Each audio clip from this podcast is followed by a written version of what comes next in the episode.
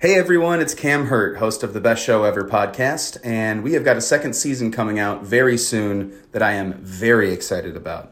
We've got some very cool special guests, including musical acts that we all love, like Karina Rykman, Daniel Donato, Jake Brownstein from Eggy, Rick and Peter from Goose, and many more. Tune in for new episodes dropping on Osiris Media March 5th on the Best Show Ever podcast.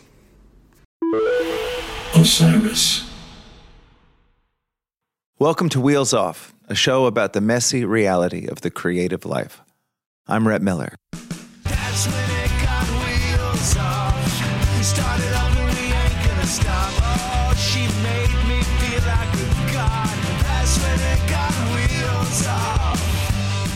Jillian Medoff is doing a thing that not many folks I know are doing.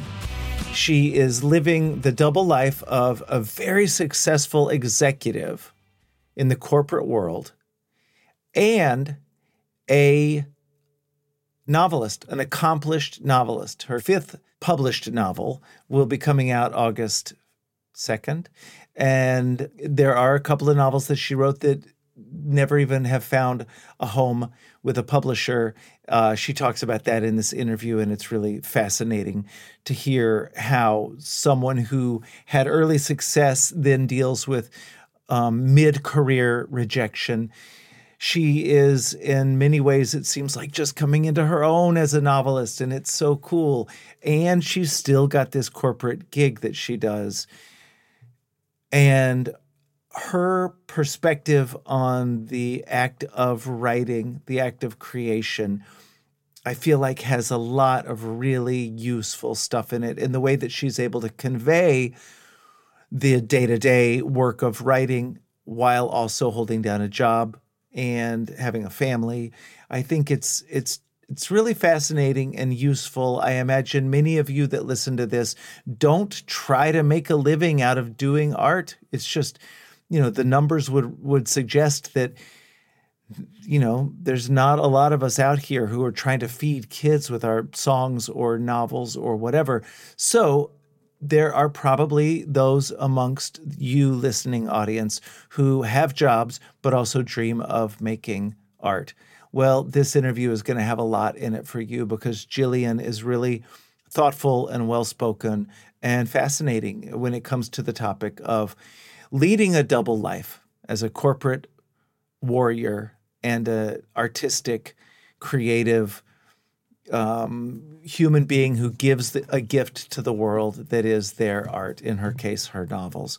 So her newest one will be out, like I said, this fall when we were bright and beautiful. And I just am so excited for you to get to hear this interview uh, with Jillian Medoff on Wheels Off. Thanks so much. Welcome to Wheels Off, Jillian Medoff. Thank you so much for joining me. Well, thank you so much for having me. I'm very excited um, from for the edification of our listeners. From where are you joining us? I am actually in Atlanta, although I don't live here or work here. What? My parents are here. I know. My parents are here in the middle, like the, the first six months of the pandemic. Mm-hmm. We, my sisters and I, moved them into assisted living. Ah. And my middle sister is here. My younger sister and I live up north but I come down like every two or three weeks and I stay at my sister's and work. I have a job job and help my parents. We went to the dermatologist this morning. So. Wow. Yes. That's a lot.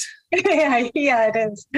It's uh it's it sounds like a lot, but when I I when I um get cut it down into manageable hour long increments, it's it's it's okay. Um, so, what creative project are you working on then at the moment, and how does it light you up? Well, I am right. I'm, I'm preparing for my fifth novel to come out when we were bright and beautiful, and I have started my sixth novel um, called The Committee, which is about medical ethics and race in 1961. It's completely different from anything I have ever done before. And the reason that I am so excited about it is because I have already figured out the architecture of the book. And for me, that is the biggest piece of the work I do because um, I have a normal person's job. I mean, I, I get up and go to work. And so I have to write my novels in the margins. So if I could get the overarching structure down, then I can work in the shadows on the m- micro stuff. So I'm excited because I have the architecture. There's no way I will survive this my new book being out in the world if I don't have another project on deck. It's just too much to be that vulnerable out there. Do you find the period between a book's completion and its release to be particularly difficult? Is that a is that hard Oh, for you? Yeah, I, I it, it is. It's it's really hard. And you know, for me, um, it's kind of like every book is a conversation, and it's not even that I write for other people. I mean, it's really my. It's for me. It's for me to figure stuff out. That's how I. That's what my books are. Is is a way to figure out whatever issues of the day that I'm trying to that I'm grappling with, and so I, when you write when I write a book, it's a conversation. And so I haven't, I mean, I've gotten some feedback, but at the beginning, it's all people. I mean, once you've sold it and all that, it's all people that are on your team. Yeah. So you don't get the other stuff, like the stuff you're dreading, but kind of need to know anyway. You don't get that until it's really in the world. And so I haven't, I haven't gotten any real surprising feedback yet. And um, I think the run up to publication is is pretty intense. That's why if I don't have something else to think about, um, I, I just it it's it, oh god it's, it kills me. Um, do you? This is a weird question. Do you like having a job? Job? I don't not like it. I I feel like I've just I've done it. I've been working and writing. I mean, I've been writing my whole life. Like I've been listening to a couple of your podcasts, and it's so interesting how many artists knew when they were young, right? Or you know, like my first conscious, it, my first conscious memories are of reading, and and my my parents were like, "Oh, when you were little, we just threw some books in the crib and left you." And it's like, you know, on one hand, that sounds so. Oh, you know, she we she we made her the writer she is. On the other hand, it's like you could have been uh, reported. like they kept me in the crib all day just with my books. But um, you know, I always knew what that I was what I was. You know, and um, but the idea of not having some security as far as income was that could not stand like i i knew i had to work from the very from like 11 12 i was already trying to make money and um, so i've been working and writing novels um, since i'm 18 really. And wow. um, yeah no. Oh my god it's a long time. And so it, i just have a i have my system like and i've been doing it so long that i can pivot from one to the other. And i have tricks that that enable me to pull back or or it, go deeper if i have to and then also you have to show up like i i have to show up at my job job like you know that's that's also like i have to get in character you know what i mean? So. When is your best time? Or or you said in the margins is it really just whenever you have a, a moment? Yes it's whenever. Yeah. I mean i now that i'm older and have a pretty um you know i am senior level at my company and all that so i really only work four days i work four days a week and um 11 months a year and that nice. 11 months a year thing was new but um so i'll take a month off and and I, I always, I've been, when I was younger in my 20s, I worked during the day in marketing, and um, now I'm in corporate communications. And um, and then I would write at night and on the weekends. And I had like unbelievable stamina. Like I could work all day, get home, eat dinner, or eat it hunched over my computer, and then write until for hours and hours, and then get up and do it all again. Wow and now I don't have that kind of stamina, you know. But um, the first time I ever had back to back days was in like 1992 when I went to graduate school. that summer, I went to a, a, an artist colony. That was my very first time. And I was, um, I don't know, 30. And um, I worked for a month with no interruptions. No, no, and I honestly, it was an out of body experience. I had never had that type of total immersion. And it was unbelievable. And and so there's since then, I've always fought my my myself. It's like if I could write full time, just think of what I could produce. Um, or you know, alternatively, if I could um, work full time, I I mean, I could be Elon Musk, right? I mean, in a in a manner of speaking, but but I, it, the two have all, they they um, they complement each other, and and and it really it helps me in in many ways to be to know that I am financially secure because I didn't grow up with financial security and living that chaotic.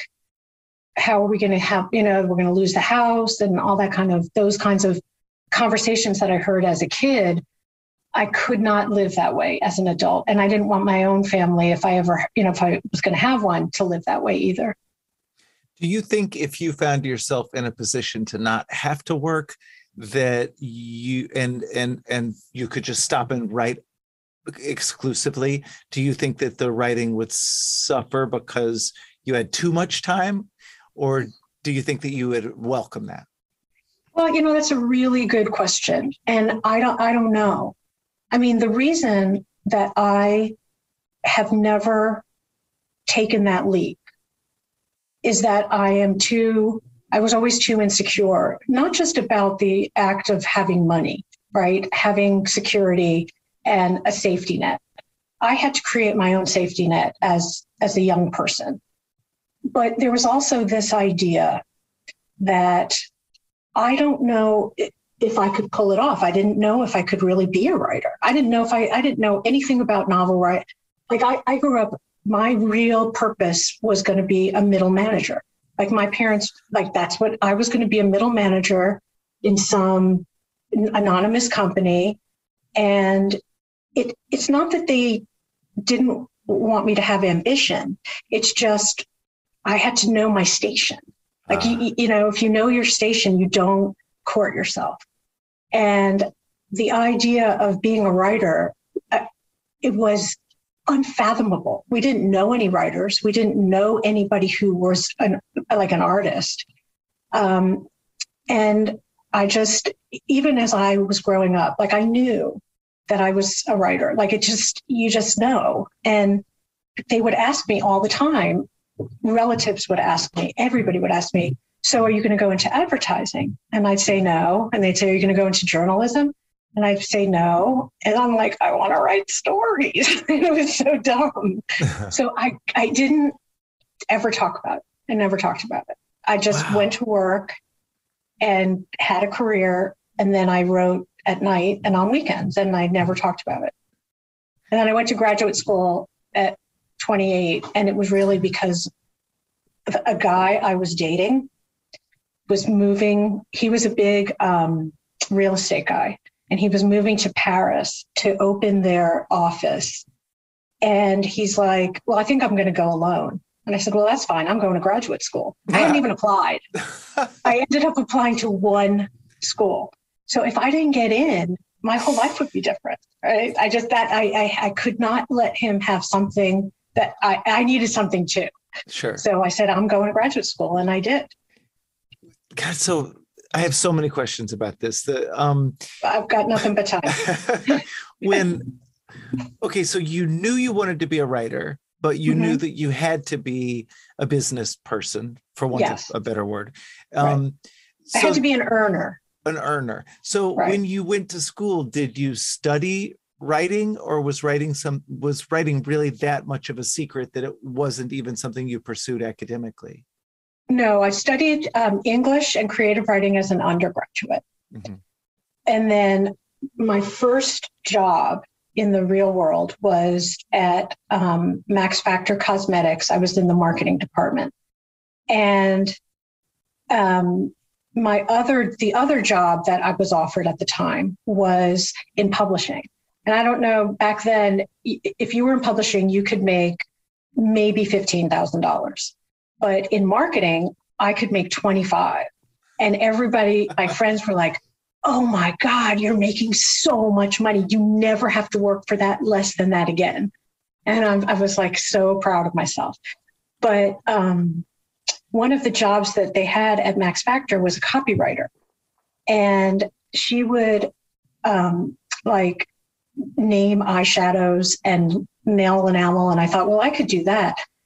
I saw that route, being a writer as a um, as a profession.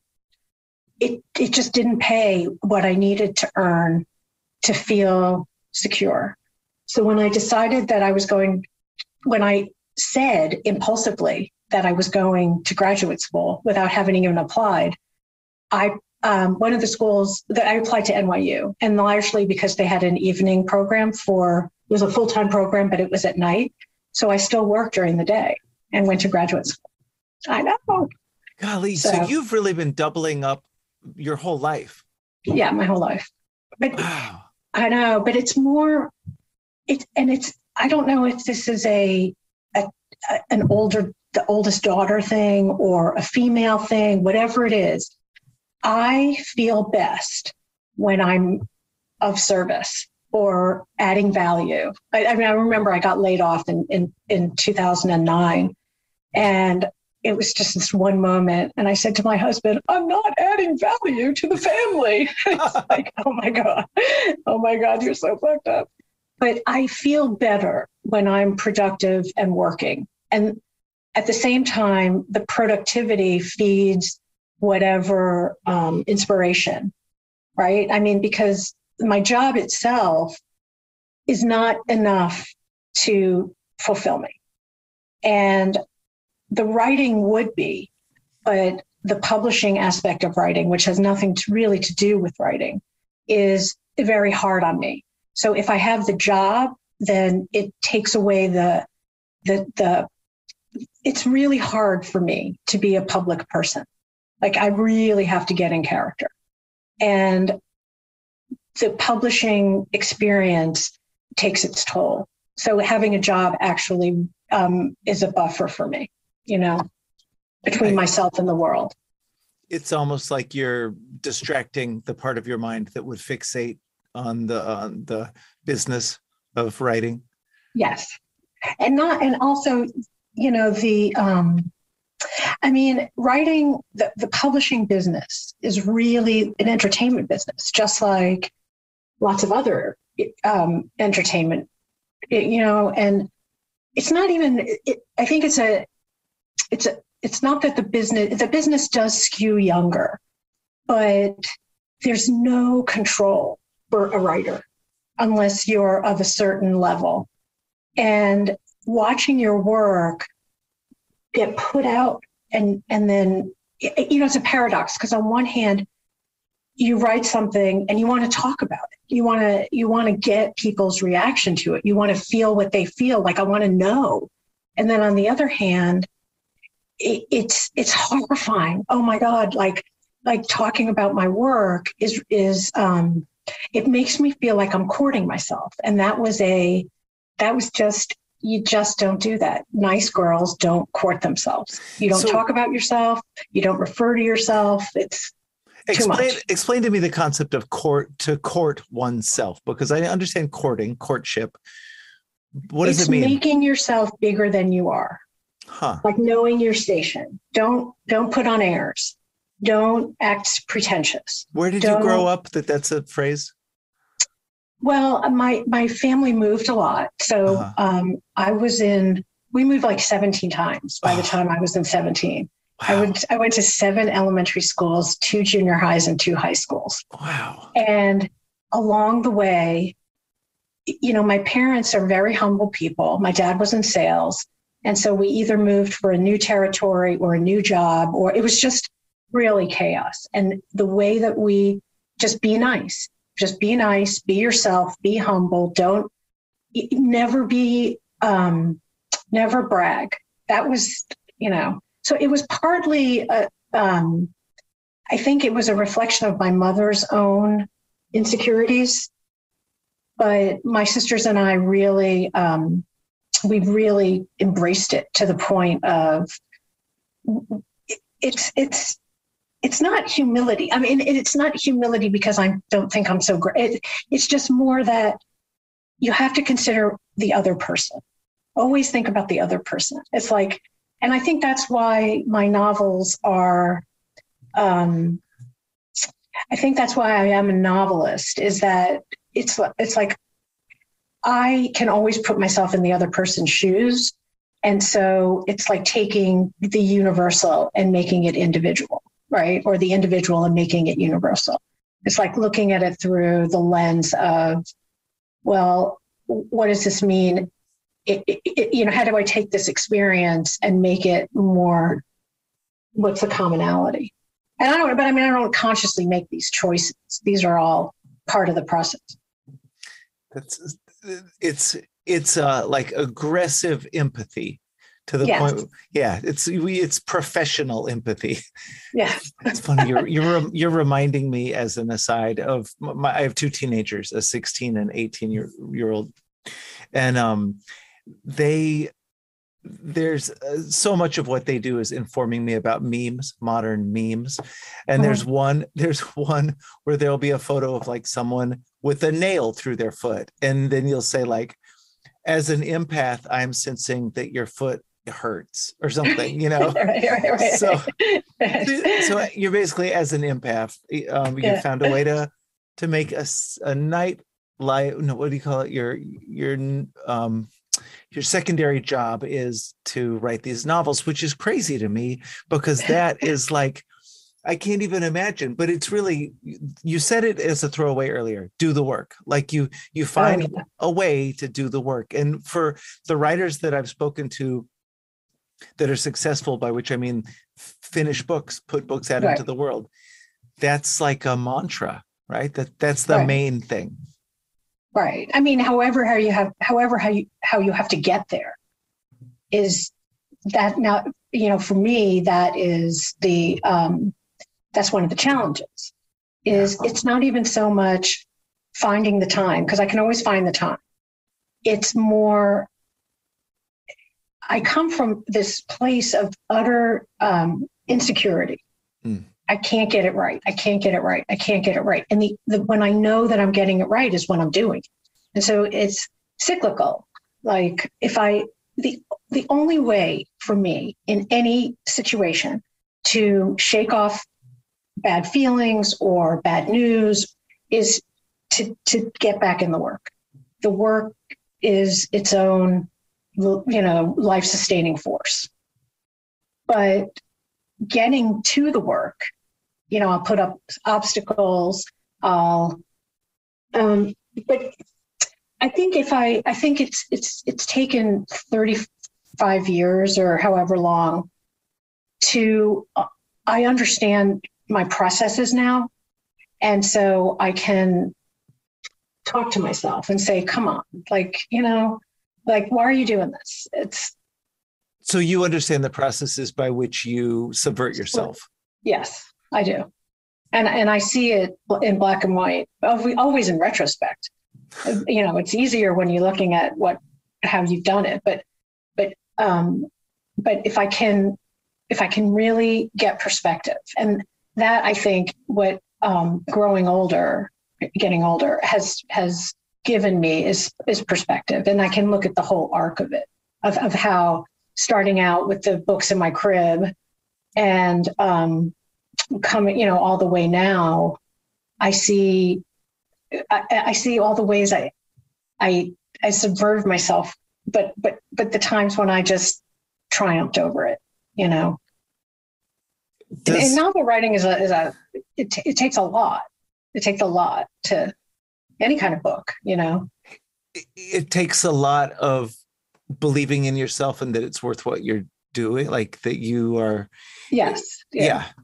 It's, it's, mean, a, it's a mental yeah. exercise, obviously. Oh, yeah. No, no, no. I mean, but it is, it, it part of it is the writing, part of it is getting ready to write and, and, and, and seeing yourself through. I mean, for me, because I have a, a job, um, a novel will take four years minimum. And my last one, not when we were bright and beautiful, but the one before that took like seven years.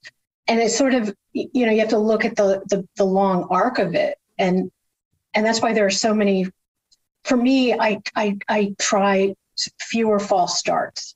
And but but what happens is sometimes if I get into something and I've committed, backing up and restarting is really hard, you mm-hmm. know do uh, now this now this is just me the who dreams of being a novelist asking you the questions that people in that situation do. Do you wind up um, doing a lot of revision? Are you a big rewriter? Yes.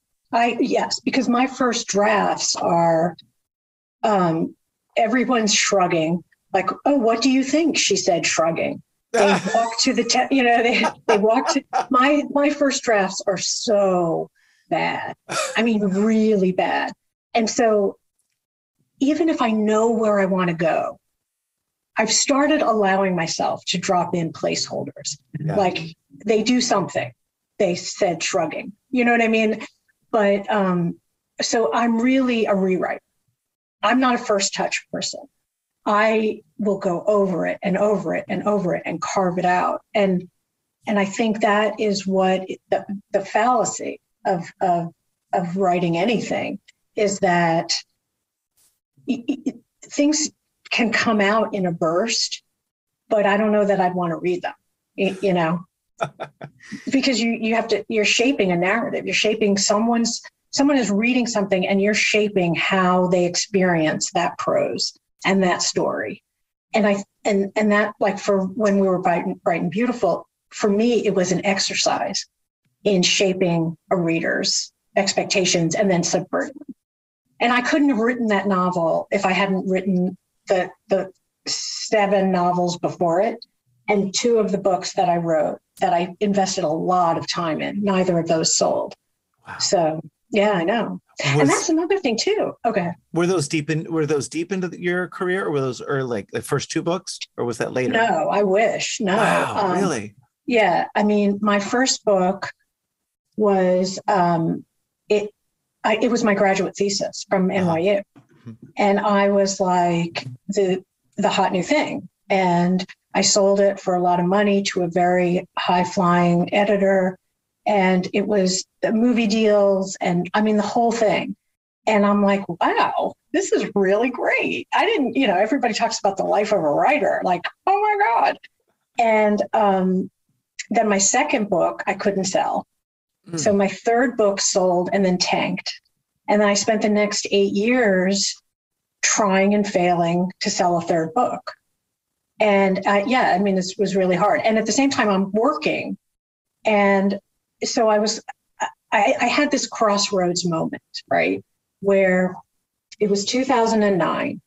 I had sold two books. I mean, I had two books. One was good, one was a flop and and by good I mean it would it it got a very good reception. The sales weren't over the top, so I wasn't a big name or a big seller, but it was it it, it had succeeded by virtue of the fact that it it it it did okay because there was also a movie attached to it, right? So it sold enough to not make me a joke. Um, and then the second book flopped, right? It came out the, the fall with the anniversary of September 11th. And it just got buried and it, it was a big flop. And then, so now that was like 2002. Uh, um, so now it's 2009. And I get laid off from a job after 10 years. And I have this, this, uh, what am I going to do next? So I started interviewing. I said, you know what? I'm just going to be a worker. I'm not going to I'm not going to write novels anymore. I don't want to do this anymore. I can't. And I'm going to make money. So I interviewed at Google. I interviewed at Goldman Sachs. I interviewed at Bank of America. And I'm like, yeah, this is what I'm going to do. I'm just going to do corporate communications, management consulting. I'm going to be the shit. And so I go to Goldman Sachs and everybody, um, the woman takes, we meet in a little conference room and she gives me her she says to me look let's go back to my office and i'll give you my card and we go to her office, which is really like a trading desk. Like everybody sits next to each other with their computer. Um, like you could look, look over, like all I have to do is turn my head and I can see exactly what this the person next to me. And I, I get this panic and I'm like, oh my God, I can't work here. How am I going to write my, where am I going to write my books? And then I was like, okay. so that's when I knew, don't do this, don't do this. Like, and I oh, went back into consulting where I had a lot more flexibility. And here we are. Oh, that's so great. Three books later.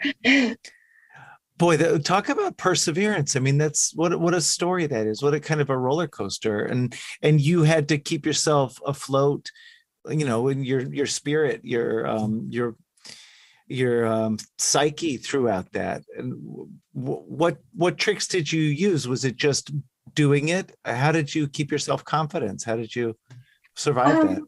Well, I went to be honest. The, moving around all all that time for me, writing stories, and I understand this now. I didn't understand it then, but was a way of creating this fictionalized universe. And to live in that universe, I had utter control.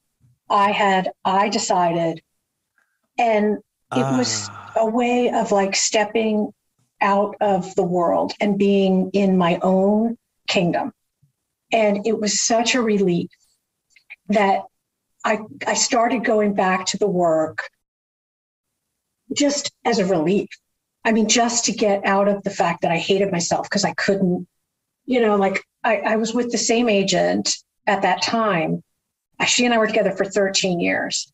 And the first five years, she sold two books, or, you know, the first six years. And then the last seven years, she couldn't sell anything. And I couldn't write what she could sell, and she couldn't sell what I could. And it just got to be a mess. And so I started, I just went back to the work for myself and just said, look, nobody's going to see this. You don't have to submit it. You, you just, just do this, find a way to, to get some relief. And that's, you know, that's where I am alive is on the page. It's the only space that is pure. And um, to me, there's nothing better than having hundred pages done. Like I, ha- I like having written. The actual writing is is you know it's like opening a vein. It's it's it's really hard, but having written is the best. So when you have when I have a draft, that's when it's like the glory days. I love that. I could stay in that in that space forever.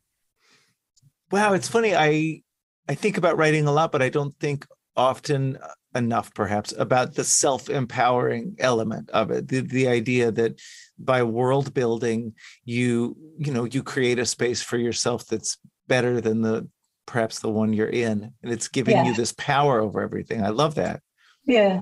And it's not even it's it's it's not even that i mean the world that you that you build may be apocalyptic sure okay yeah but you better. have right but you have the means to change it and and to, to me there's no place I, I would i would tell my husband this and, and he just could not understand it for me writing would be like slipping into a warm bath it, it's so immersive I don't hear anything. I don't feel anything. I don't, I don't even consciously think.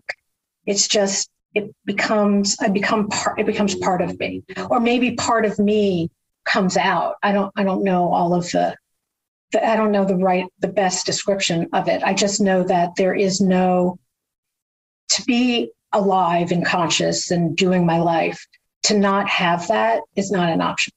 To not have that refuge is is I can't imagine not not writing. That's great. I love yeah. that though. Yeah, but um, it's also an albatross, but that's okay. We can talk about that some other time. oh my god! Like, oh my god.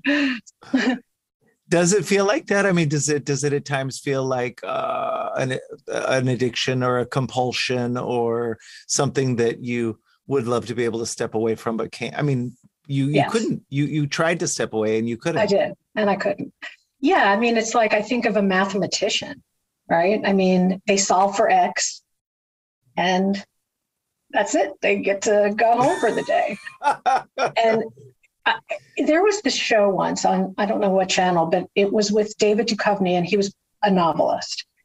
And he said it best it's like being a writer is having homework every day like you always have homework and then you feel guilty that you're not doing it and then when you're doing it it can feel good depending on the part of the process but it becomes something that your whole life is built around? And how do you build a, life with that kind of um, with that kind not so much pressure because i don't feel i guess it is pressure but it's more it's a given you know? So if they, if you start with the given then how do you do what normal people do? How do you get married? How do you have kids? How do you like all of those things become you have to solve for them at, with the writing for me was always at the center. So i didn't really have those things until i was almost 40 wow. Yeah. Yeah it's funny though to hear you describe it. It really does almost sound like somebody who's talking about you know like when when people in their lives know that every day they have to have three pints of beer or uh, three whiskeys or whatever. Like okay well i have to do that. So i guess we're going to uber and i guess we're going to you know like it's that it's, you have to plan around this Right. thing that's taken over a large portion of your life but in your Right. case it's this really brilliant thing that you do and share with the world that you give a gift you give to the world i hope it feels like that for you Oh, but no, I could never say that. That's putting on airs. That's courting you're myself. courting yourself I I have a love affair with the work. It is a absolute passionate, obsessive. I think about it all the time. I take notes about it. I dream about it. And then I turn it in. And then it goes through a whole different process, which is the publishing process, which really is not about the writing process. And I have to start unloving it. And the only way to unlove it is to find a new passion. That's the only way. And I should be, in theory, um, deeper and long, you know, into my new book. Um, but I'm not. Like I have like maybe three pages. But I know I know the architecture, so that's that's a big weight off my shoulders. But I would like to be deeper into it by August second so because this book number I can't love it. I can't love the other thing as much. you need a 100 pages I mean, uh, yeah. um so this book number six or number nine depending on how we're counting them that's Yes. the, the, the brand new one the committee so you already have a name for it is that something you always do do you name it in early early stages to let yourself see it as a as a thing No, I always name it. It. It. I. I name it very, very, very late. So this one is a very different experience because I. I know the. I know the title, and I know the the structure. I know the number of characters. I know so much about it, which I. I've never ever ever had. I mean, what I'll do is I'll start with an image or a thought or, and and nine times out of ten, I start from a place of rage and see that's the that's the big secret is that all of the rage and sorrow that i carried as a kid moving moving moving i swallowed and writing was a place to express that stuff and um, so one of the things that i've learned now it's with this book i have confronted a lot of that rage and sorrow, right? And I because I carried it throughout my whole career, and for the I I really believe that now that I've faced this stuff head on, I can start writing about other things. really It's really crazy. Yeah, it's really great. crazy. so this is when we were bright and beautiful that it is did that for you Yeah, it's about sexual violence, really. I mean, Ah. it's not about I mean, it's about other things, sure but it's also about consciousness and and and knowing we know things, but not being able to um, explicitly confront them. wow. And yeah, and I mean, it's a story. Ob- ob- Obviously, it's about a family, but sure um, but to me, as a as the creator, it was really dealing with the idea of knowing things that had happened to me throughout my life that I could not, would not face, facing it. And it's almost like now I can shrug it off and start really looking at things that interest me.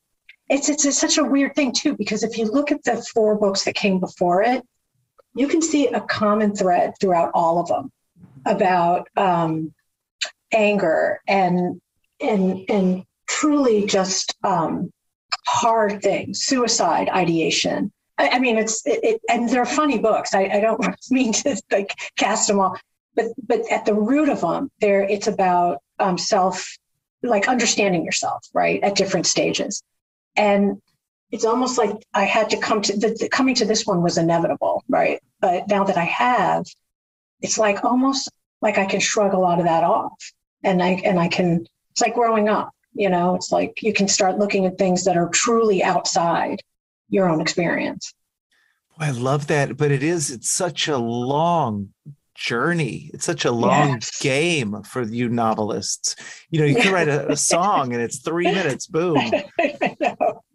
you have no idea. I think there are times where I would feel so lucky because I would go to an artist colony, right? I take my month, I go away, and you'd see, you know, people driving in on these flatbed trucks with paint and and and canvases and tools and I would be like, well, I got my pencil and I got my paper and I'm just going to write a story.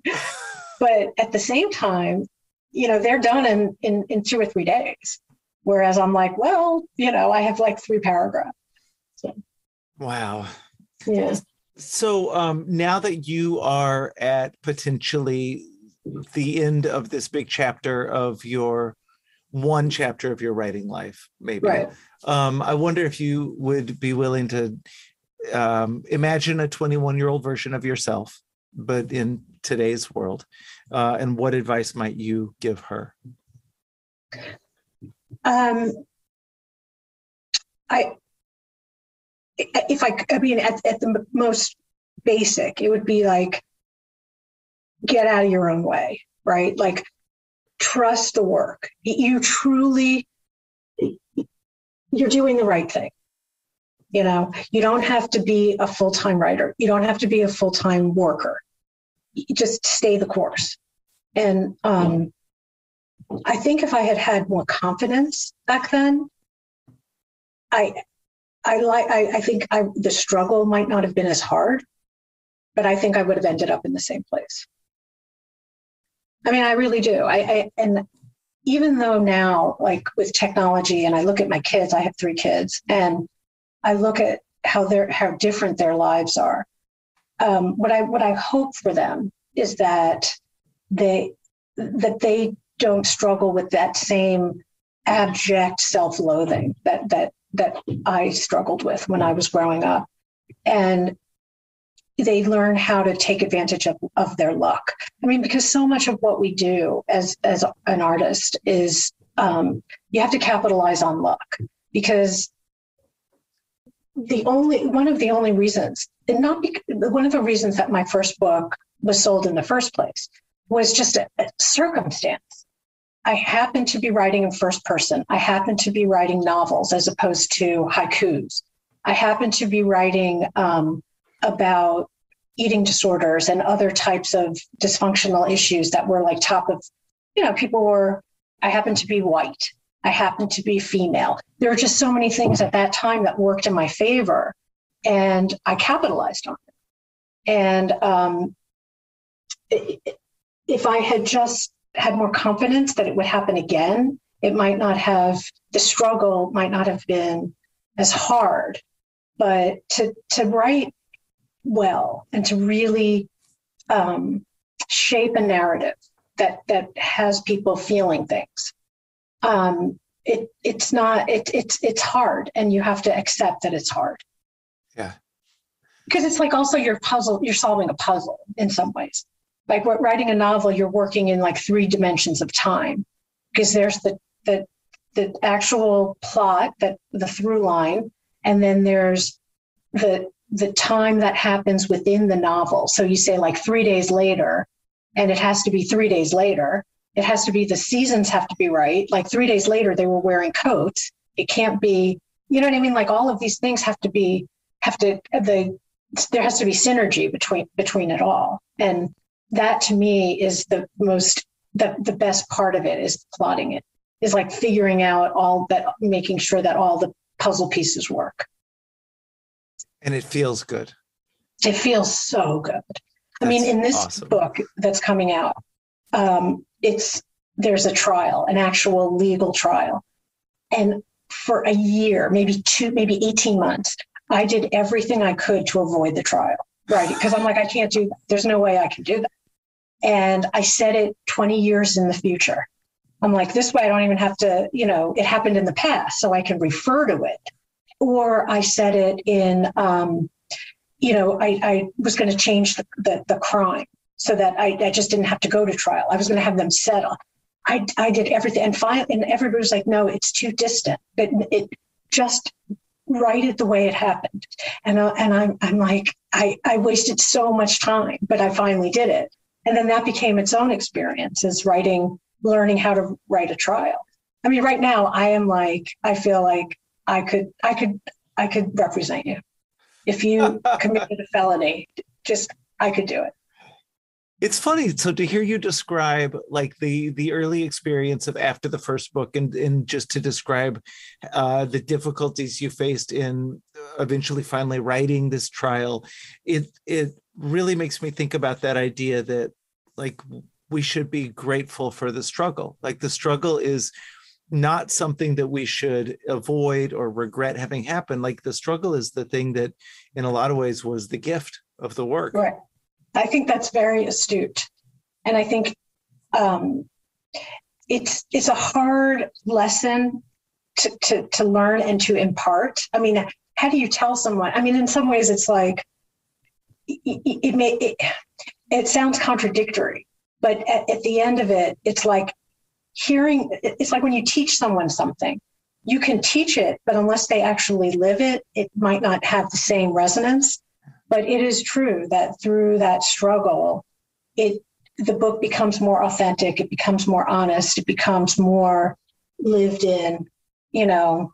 There's so much of this book that is not about me and yet i feel like uh, on a cellular level I, I know this book inside and out.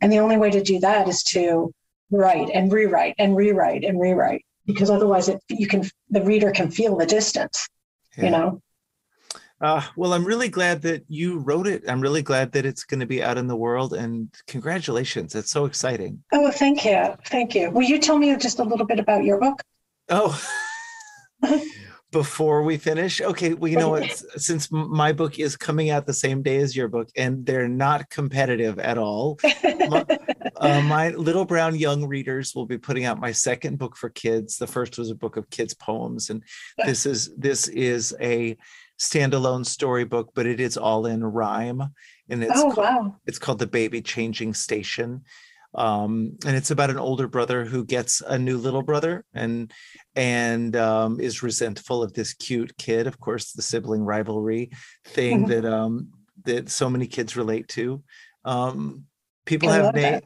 People have names and my name is james. I'm a regular 10 year old kid. I always thought i was nice but i'm not. I feel bad about this thing that i did.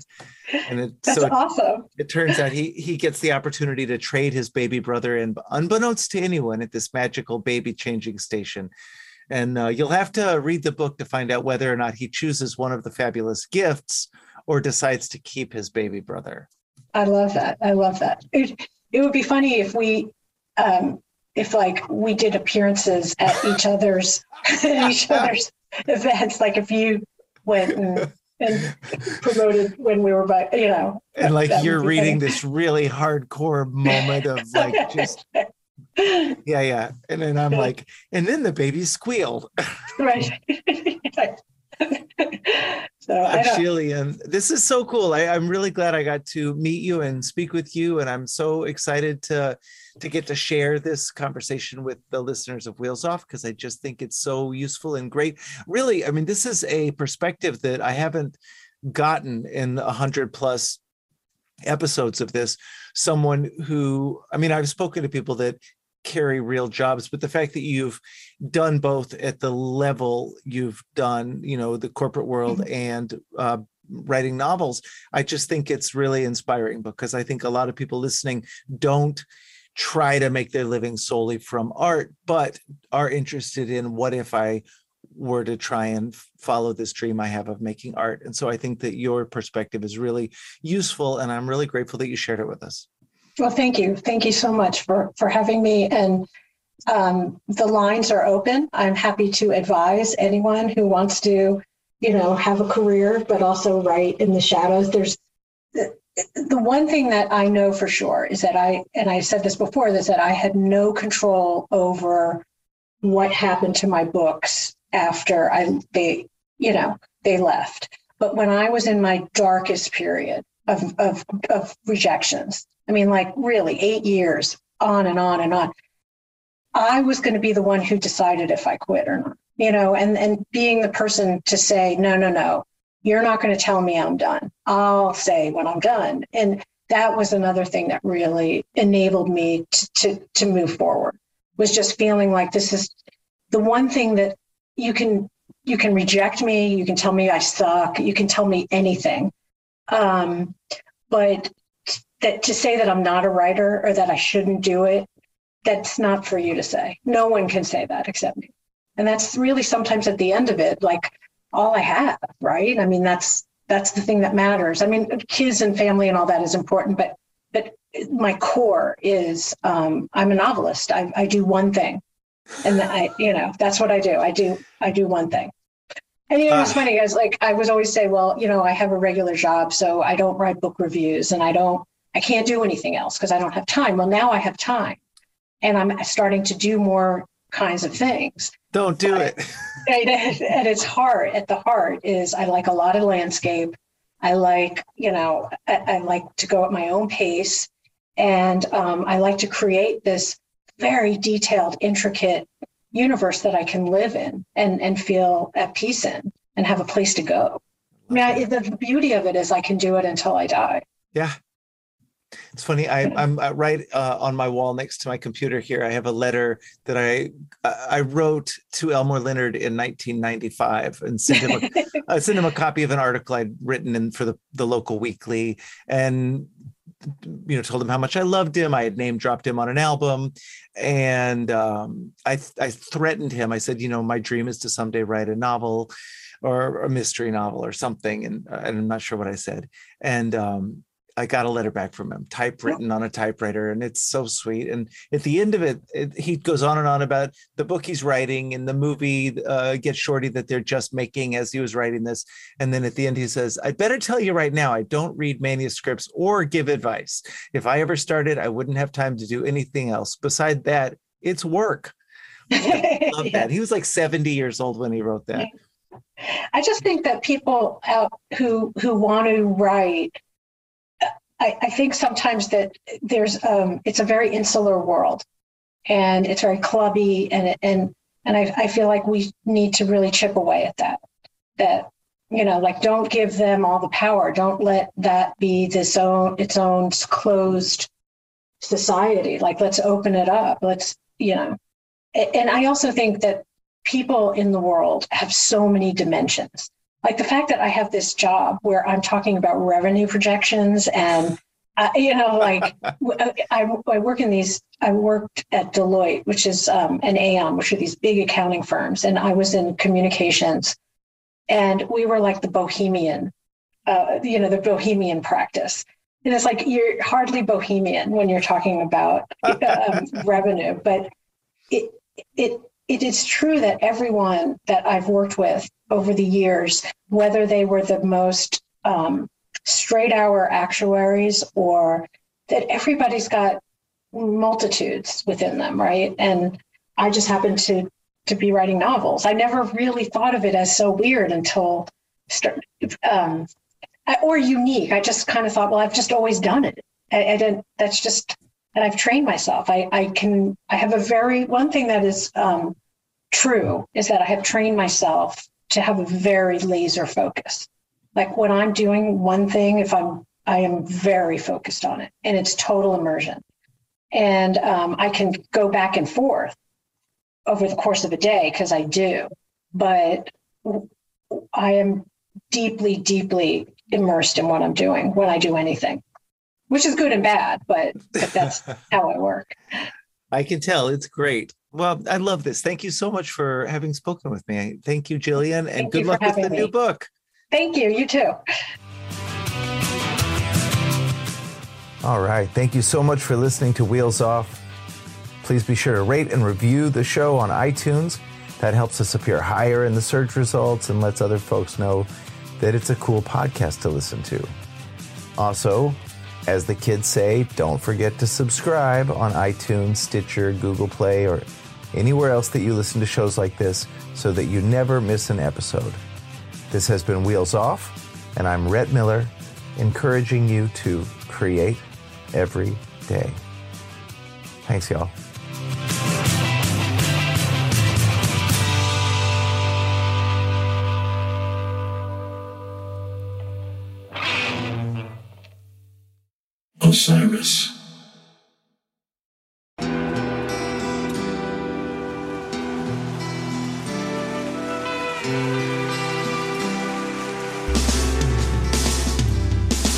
I don't think it overstates things to say that the Beatles were the greatest gift to entertainment and culture of our time, a secular religion, if you will, with their universal appeal and demonstrable impact on people's lives.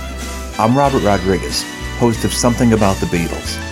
With every episode, I speak with historians, musicians, artists, and Beatle witnesses, all in the service of fresh insights into the most joyous cultural entity the world has ever known.